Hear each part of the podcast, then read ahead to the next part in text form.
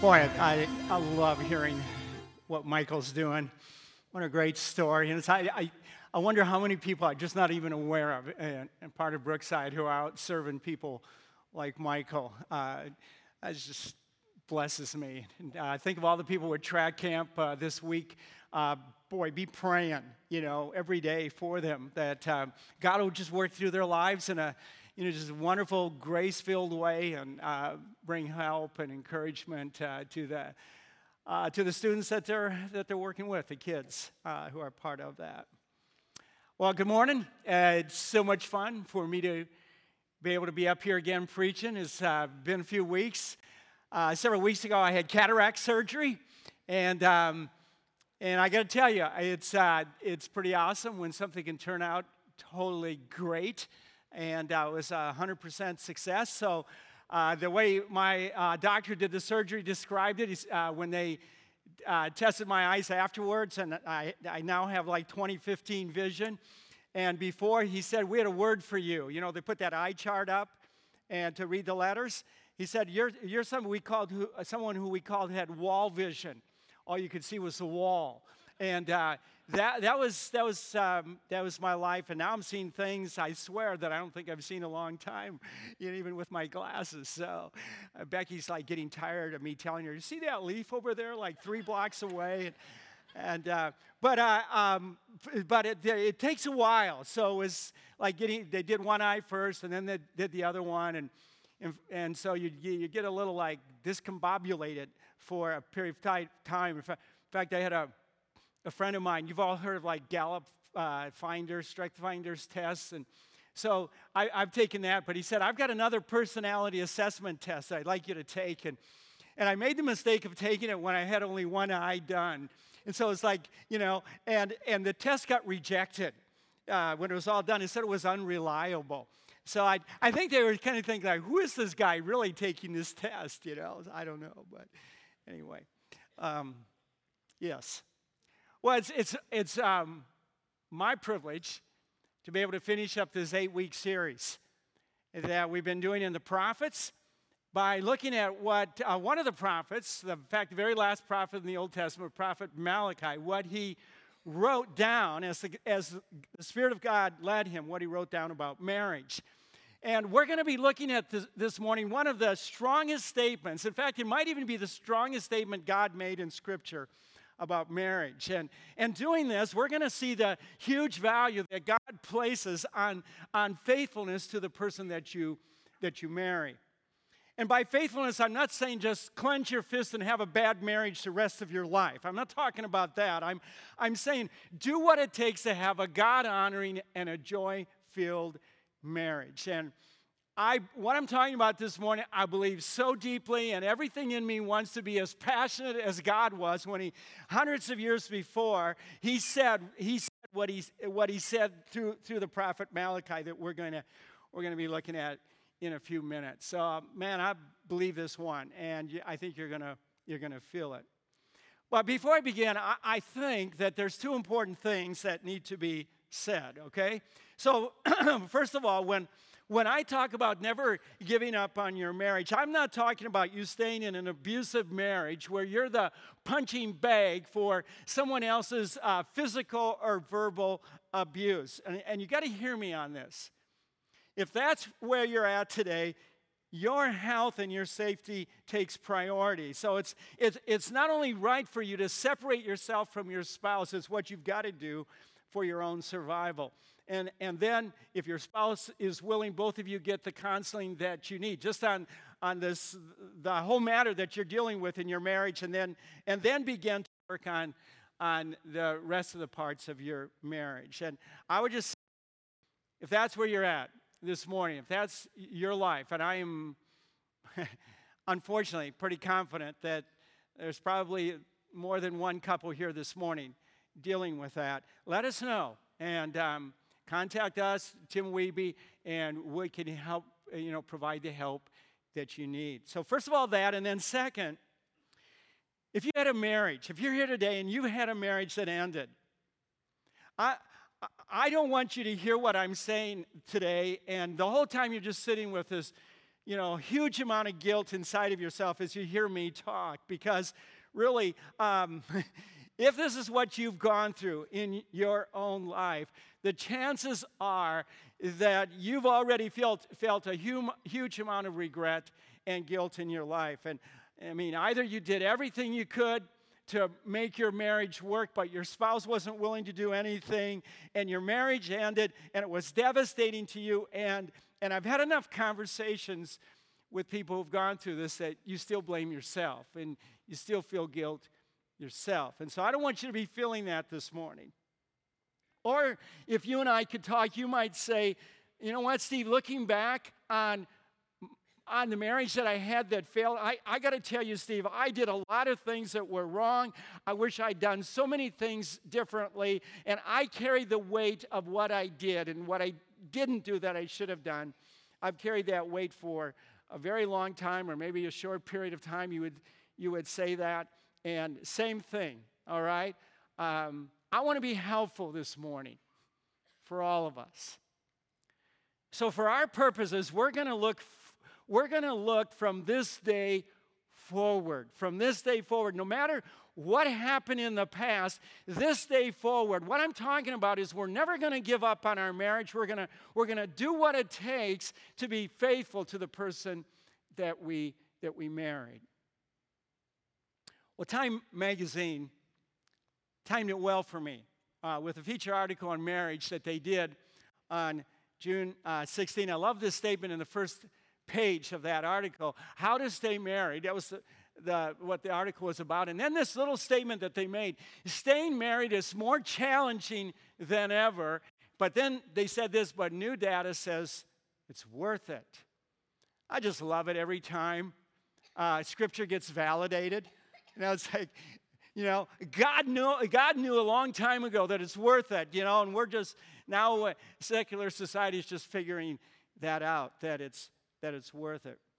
Well, there's an article, there's a great article, by the way, and it quotes from a number of different experts on marriage. And one of those individuals is a man by the name of Karl Pillemer. He's a gerontologist at Cornell University that did a very intensive survey of 700 elderly people for a book that he wrote, which I actually wrote the title down um, in your uh, service program. I recommend it 30 Lessons for, for Loving. And, and this is what he writes. I guess you probably all read it already, right? Um, new, new evidence keeps piling up that few things are as good for life, limb, and liquidity as staying married.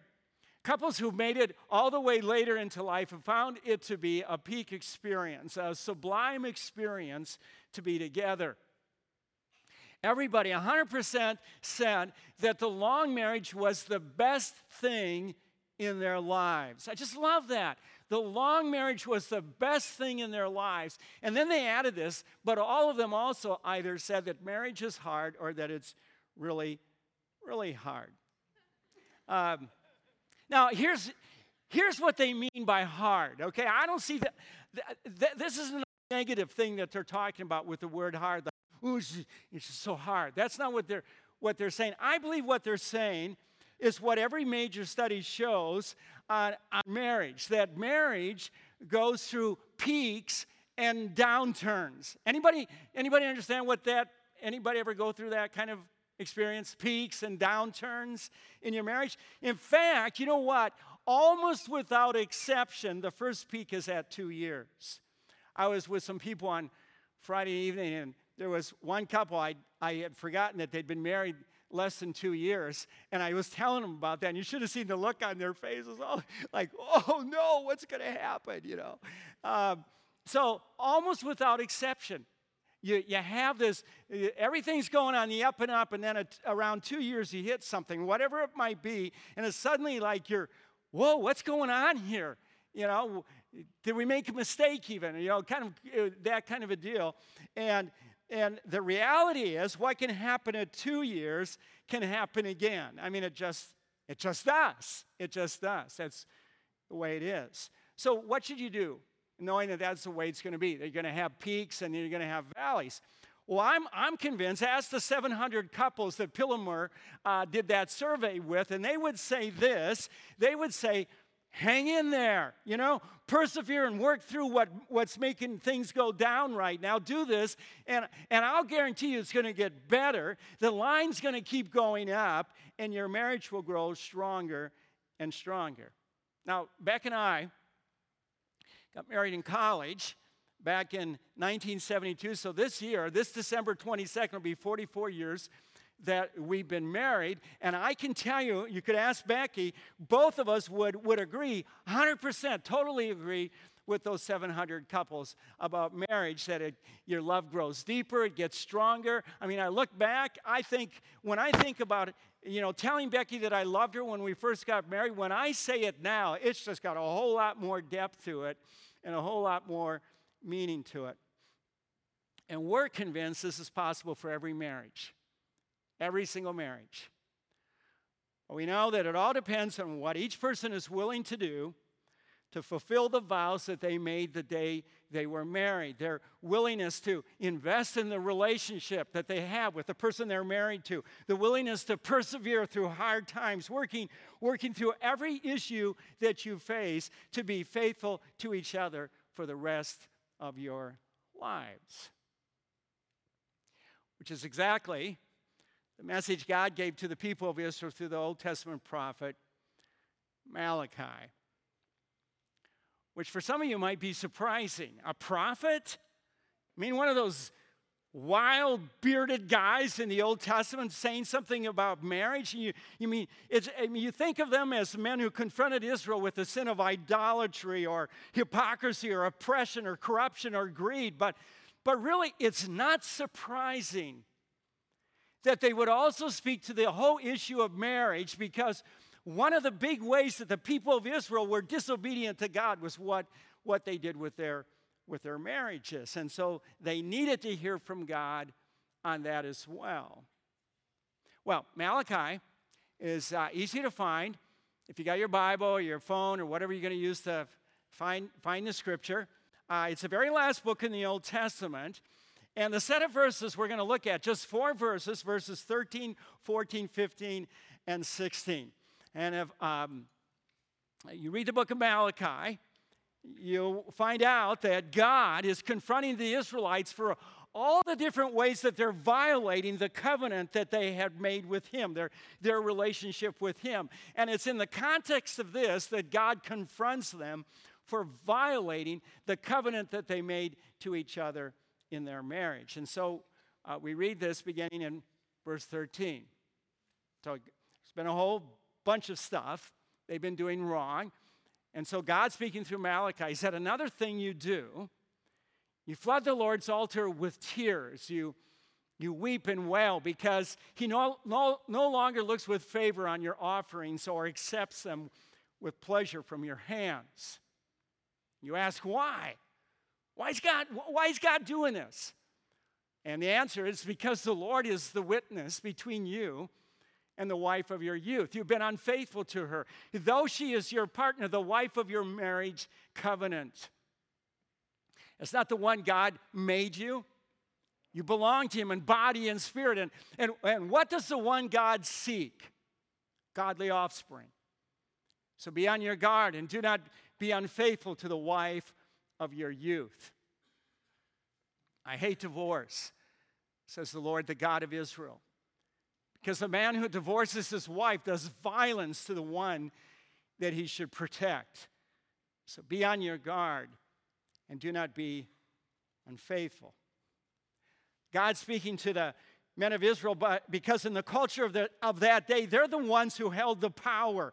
And instead of using the power that was theirs to serve and care for their wives, they were doing the very opposite. They misused it by abusing their wives and discarding them and divorcing them on whim. These were the people we're supposed to show the world a, a better way, but inst- instead they were, they were no different from the culture around them. And, and they were so arrogant that they couldn't understand why God refused to accept their offerings. Today's world, it's like someone who claims to be a follower of Christ.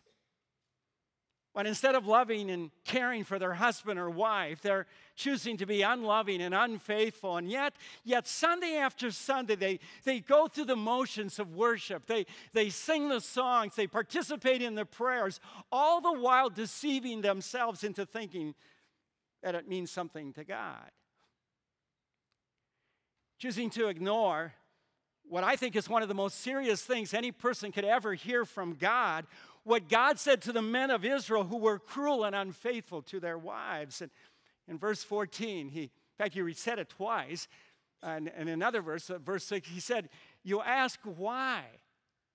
Why, God? Why aren't you accepting our offerings? And God said, It is because the Lord is the witness between you and the wife of your youth.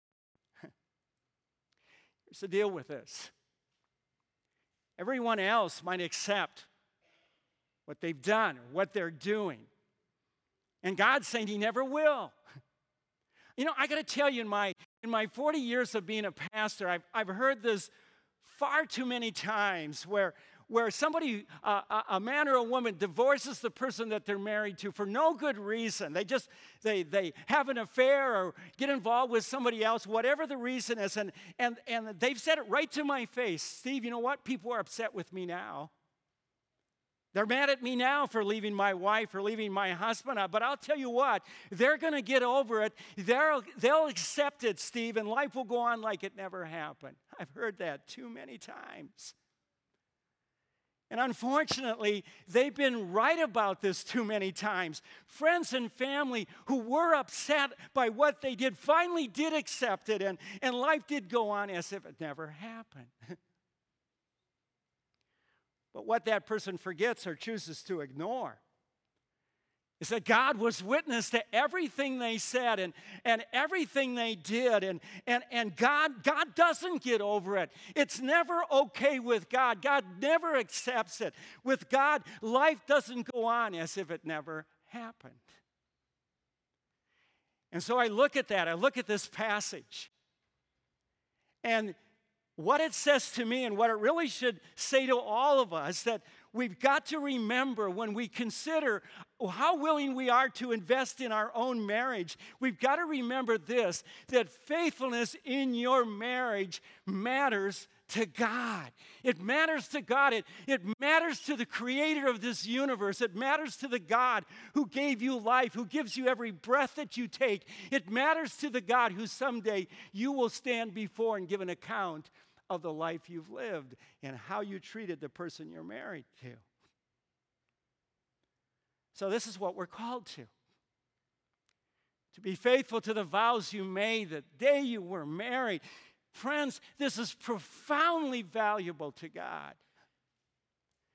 by, again, by by faithfulness, I, am not saying just clench your fist and have a bad marriage the rest of your life. I'm not saying that. I'm, I'm saying do what it takes to have a God honoring and a joy filled marriage. It's faithfulness at its best.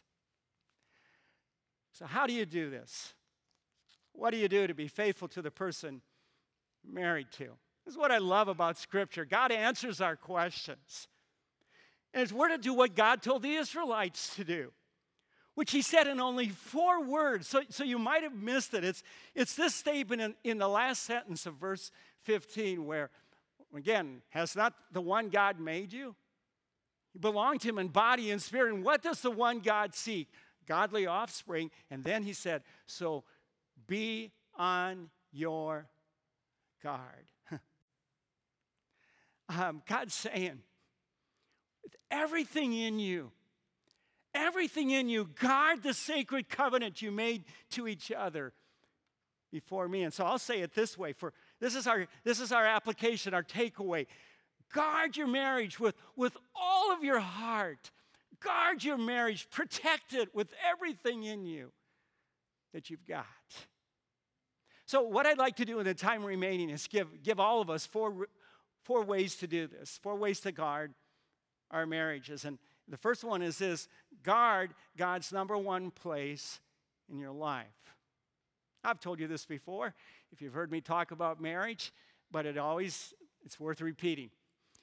When Beck and I got married back in college, uh, pastor married us, still a dear friend of ours, Richard Hess, and uh, we had one premarital session with him, which I wouldn't recommend, just one, but that's what we did. And, um, and but Becky and I have never forgotten what he told us. Uh, that that I mean, it just makes all the difference. It's made all the difference in our marriage.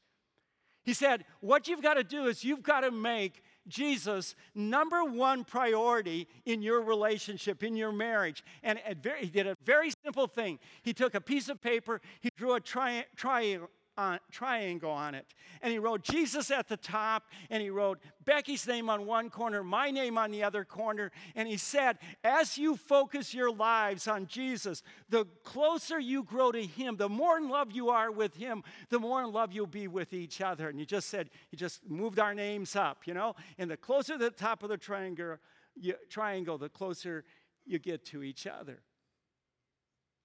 See, what that did for Becky and myself at the very beginning of our marriage, it helped us understand that the number one purpose of our marriage is not all about us. It's not all about how happy and how fulfilled we I just think that is just a fundamental thing that everybody's got to get into their minds about their marriage. It's, it's what makes a difference between marriage for the short term and marriage for the long, for, for all of life. When you understand it's not about, it's not about you, it's about God. It's what you can do together as a couple to bring honor to God, to love God, and to serve God. I mean, it just makes all the difference in the world. All the difference. You? And I can tell you, after 44 years of marriage, Becky and I are so grateful that we have sought to live our lives that way. I mean, and, and the beautiful thing about it is that's what gives you joy and that's what gives you fulfillment as you put Jesus Christ first. And ask both of us what's given us the strength of the toughest of times in our life, and we'll say without doubt, it's, it's the strength of our relationship that each one of us have with Jesus, with Jesus. The thing you've all got to know, everybody, is that the only thing that this has happened for, the only way this has happened for Becky and me is the personal discipline we each have had in our time and our time in prayer every day. I mean, it's just been a discipline in our, in our lives. For me, it's in the morning, and for Becky, it's in, in the evening. And, and let me just add this, all right? Don't be thinking to yourself right now, well, yeah, he's a pastor and she's a pastor's wife. And so, you know, it's easier for them to do that. I am as human as everybody, okay? And, and so is Becky. We've had to work at that discipline. We've had to say to ourselves on a, almost like a daily basis, this is, this is something we, I've got to do. It's absolutely essential. And that's why, really, you know, we're doing uh, this 365 journey this year where we're, we're reading through the Bible. Uh, everybody, keep remembering more important than reading through the Bible this year is reading it every day. Okay? You got to let God speak to you every day. Okay, let me get it. Second thing, you got to guard your spouse's number two place in your life. Jesus, number one, but then your spouse number two. Not your children, not your work, not your hobbies, not your favorite sports. Can I, can I just give my personal opinion about something on this with, with kids? What I see too many married couples make the mistake is that during the child rearing years, their kids have all the focus. They just dominate everything. And I see couples that they, they just, their focus is on their kids for, for all of those years that their kids are home. And then their kids leave and they look at each other and like they're, they're looking at a stranger, okay? Because they've been so engrossed with their kids, so obsessed with their kids. And I mean, I'll just talk real practically here. I think that's one reason why kids need to go to bed earlier and not stay up with you until the time you, you know, until the minute you go to bed. I mean, you got to have some time to, for each other alone. I mean, it's, it's, it's just not rocket science, okay? So, by, by this, then, what I'm talking about is first, guard the well being of your wife, of your husband. Their physical well being, their emotional, and their spiritual well being. And men, listen up here, Read what God says about marriage in Ephesians in that fourth chapter, and you'll see that you and I, as men, we're to take the lead in this. I mean, look at this statement Husbands, love your wives just as Christ loved the church and gave himself up for her. It was, it was to us husbands that God said this. Again, it's always fun to, every time, the experts validate what God said in Scripture. So that article in Time Magazine was fun reading this. You'll love this. It's great. One of the most controversial ideas, I love this, controversial ideas therapists are now suggesting is that men need to do more of the emotional labor in a relationship. The work that goes into sustaining love, which usually falls to women. Do I hear any like, amen? Okay. I don't know, I'm just okay. And then and then he finished by saying, what men do in a relationship is is by by a large margin the crucial factor that separates a great relationship from a failed one. Wow. That sink in, right? Let that sink in. Second thing then is guard your time together. Just, this isn't rocket science. But it's true. When you don't spend time together, it's those little bits of shorthand communication between the two of you that suffer. The shared concerns, the inside jokes, the way you both become attuned to each other's feelings. When you lose that, any one of those, it, it creates a distance between you, a distance you both feel in your hearts.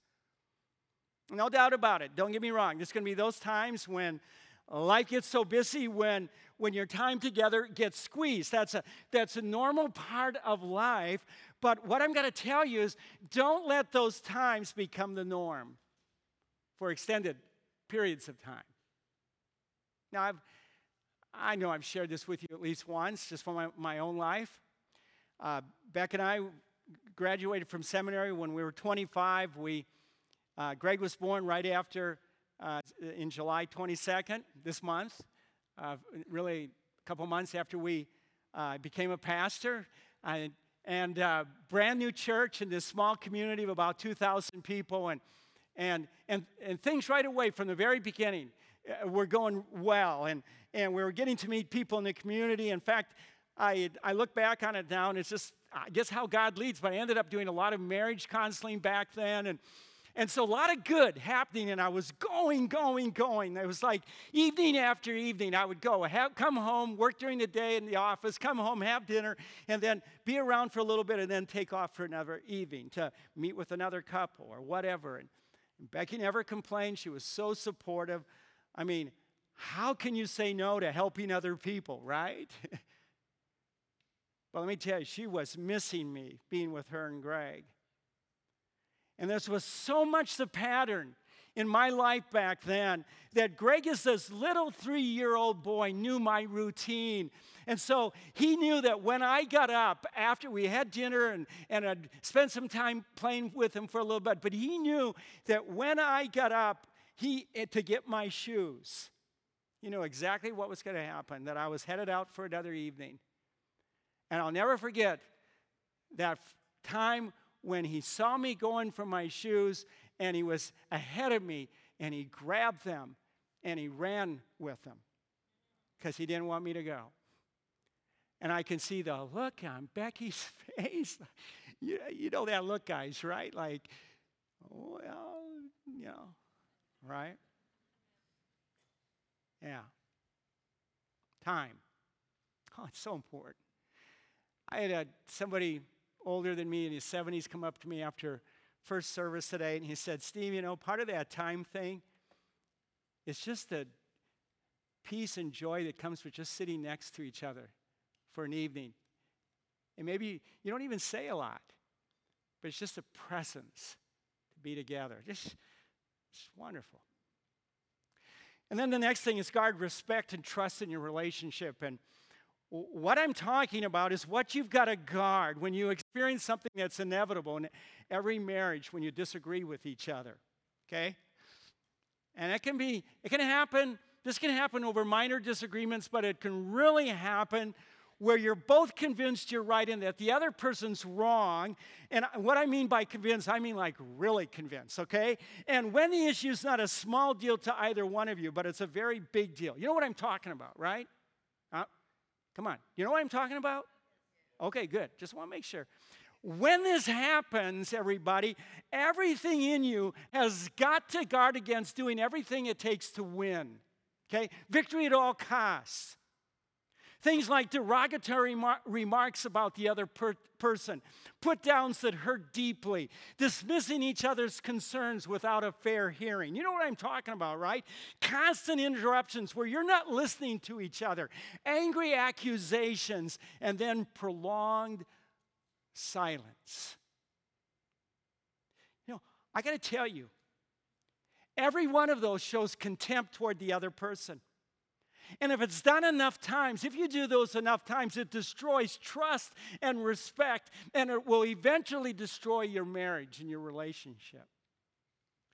In the 12th chapter of Romans, Paul made a statement that I, I think one of the best statements on how to respect and build respect and trust in your relationship with your husband, with your wife. It's, it's one to live by in every situation you find yourself, but especially in those times when you're at odds with each other and you're disagreeing over something that really is very important to you, to you. It makes all the difference. Paul said this so simple. He said, Be devoted to one another in love, honor one another above yourselves. Add that to those times you're at odds with each other, and I guarantee you, it makes all the difference. The last one is this guard your purity. You know what, everybody? In, in, in my 40 years as a pastor, I've, I've performed many marriages, I've done a whole lot of, of, of marriage counseling, and I got to tell you, I cannot think of anyone, I cannot think of anyone who planned to betray their spouse by an affair or an emotional attachment or an addiction to pornography. No one would ever say that they planned for any one of these to happen, at least no one that we respect. But you know what? Statistics tell us that up to 75% of people get themselves entangled in at least one of these behaviors at some point after they're married. 75%. How's it possible? How's it possible that no one seems to plan to do any one of these things that they know that will destroy their marriage, and yet a majority of people end up doing one or more of them? How's it possible? Well, I think Craig Groeschel gives the best answer in a book on marriage he wrote with his wife, and I've also listed that in um, in your service program. Great book to read. Um, this is what he said how it happens. Most people don't seem to realize that the gap between the right thing to do and doing it is filled with quicksand. Instead of building a firm, solid bridge through a shared commitment to daily purity and faithfulness to one another, a lot of people think they can find their own way across the divide. And then with each step they take, they sink a little deeper into a soggy, stinking swamp. And then one day they go under and lose their sense of direction. And then he said this They forgot that with each little step they took toward their own pleasure was a step away from holiness of their marriage. Each text, each flirty conversation, each website, each mouse click, each sensual fantasy. That's right. So, what do we do? What should we do? Well, I'd say the first thing is to get solidly in your mind how important sexual purity is to God. See, our culture says it's no big deal. We got to understand God says it's a really big deal. And it's stated so clearly in verses like this. First of all, from Hebrews chapter 13 marriage should be honored by all, and the marriage bed kept pure, for God will judge the adulterer and all the sexually immoral. Or what's written for us in the book of Ephesians, this statement God said, Among you there must not even be a hint of sexual immorality or of any kind of impurity, for of this you can be sure no immoral, impure, impure person has any inheritance in the kingdom of God. Yeah. No one deceive you. Don't let anybody in culture deceive you with empty words, for because of such things, God's wrath comes on those who are disobedient. You got to remember, everybody. Every compromise you, every compromising step you take isn't only poison in your marriage, it's toxin to your relationship with God. You might think you're getting away with it, but you're not. It creates distance between you and God. I mean, a horrible distance, and God will ultimately hold you accountable. Second thing, everybody, is, and we got to be practical about this, we got to know what we're up against.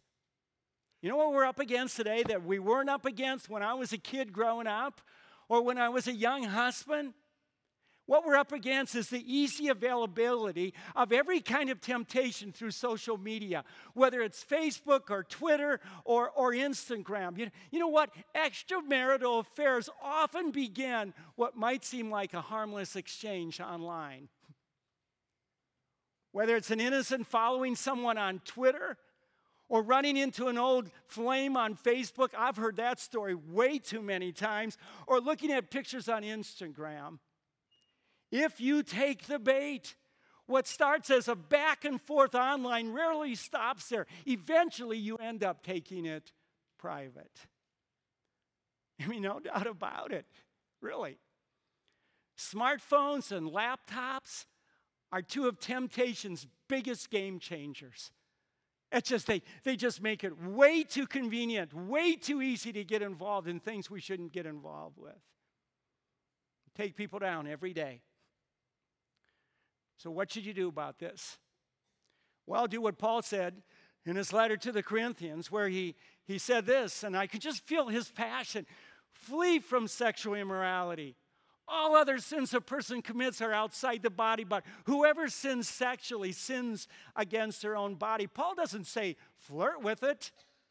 He doesn't even say walk away from it. He says run from it. Run as fast as you can, get away from it.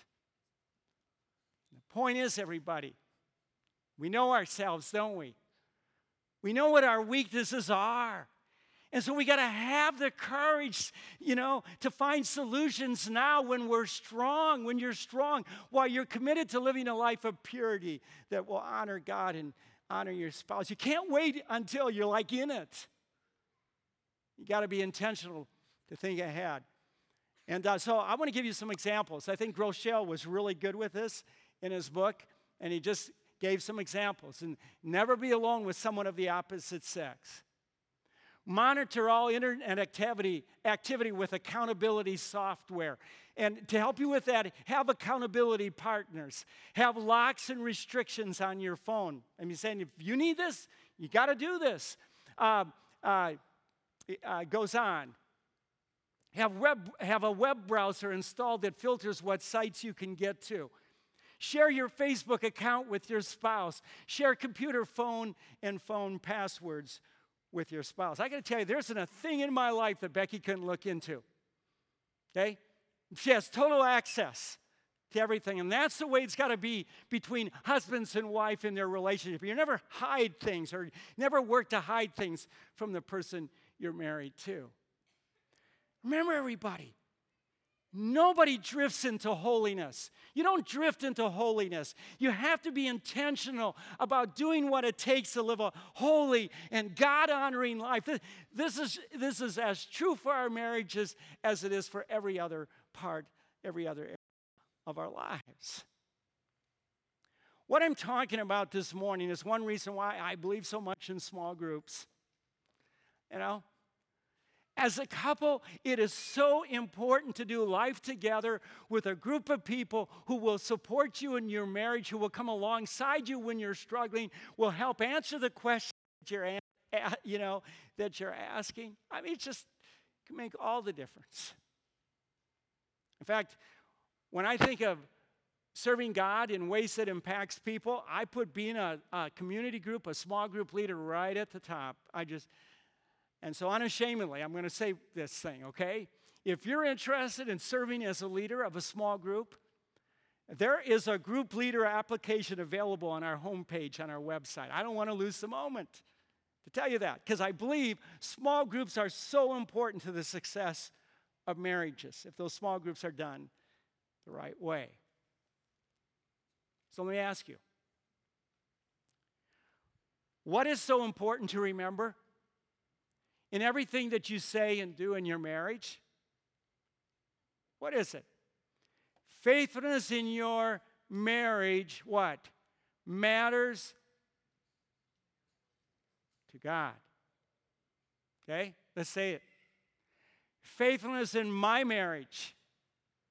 Say it with me. Faithfulness in my marriage matters to God. And this being true with all of my heart, I will guard my. Huh? Let's say it. With all my heart, I will guard my marriage. Okay. Uh, Rob found this song that we think captures so well the beauty of lifelong marriages. Okay?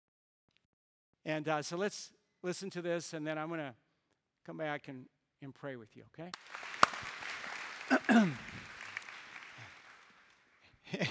when I see that, I, I go to myself, boy, Beck and I have just got to take dancing lessons, you know?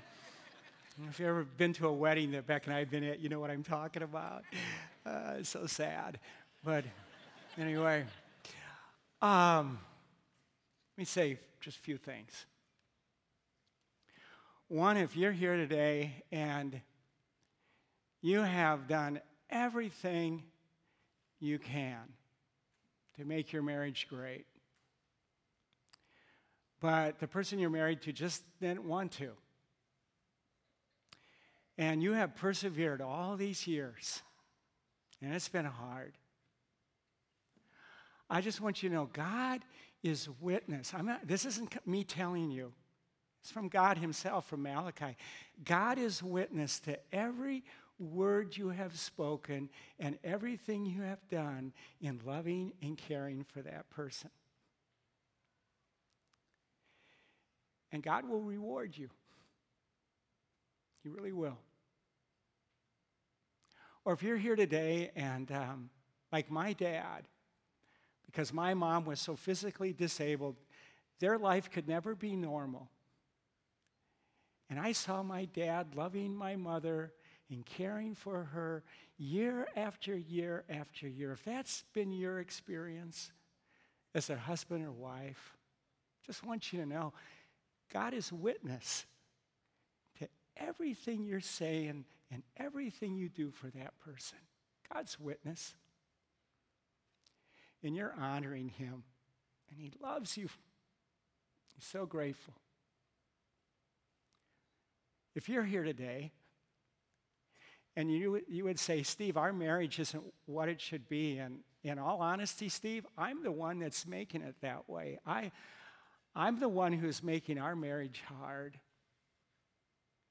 I just want to give you a moment right now to begin a conversation with God where you just get gut level honest and, and confess to God what you've been doing and ask God to give you the strength to make it right. So we're going to we're going to have a moment of silence and then I'm going to close our time in prayer, but then I would say this. When you pray that prayer, ask God to give you the strength when you get home today to have a conversation with your husband or your wife and confess what you've been doing, that it's wrong. And then the two of you, let us know. We want to help. Okay? So I just want to give you a moment to pray.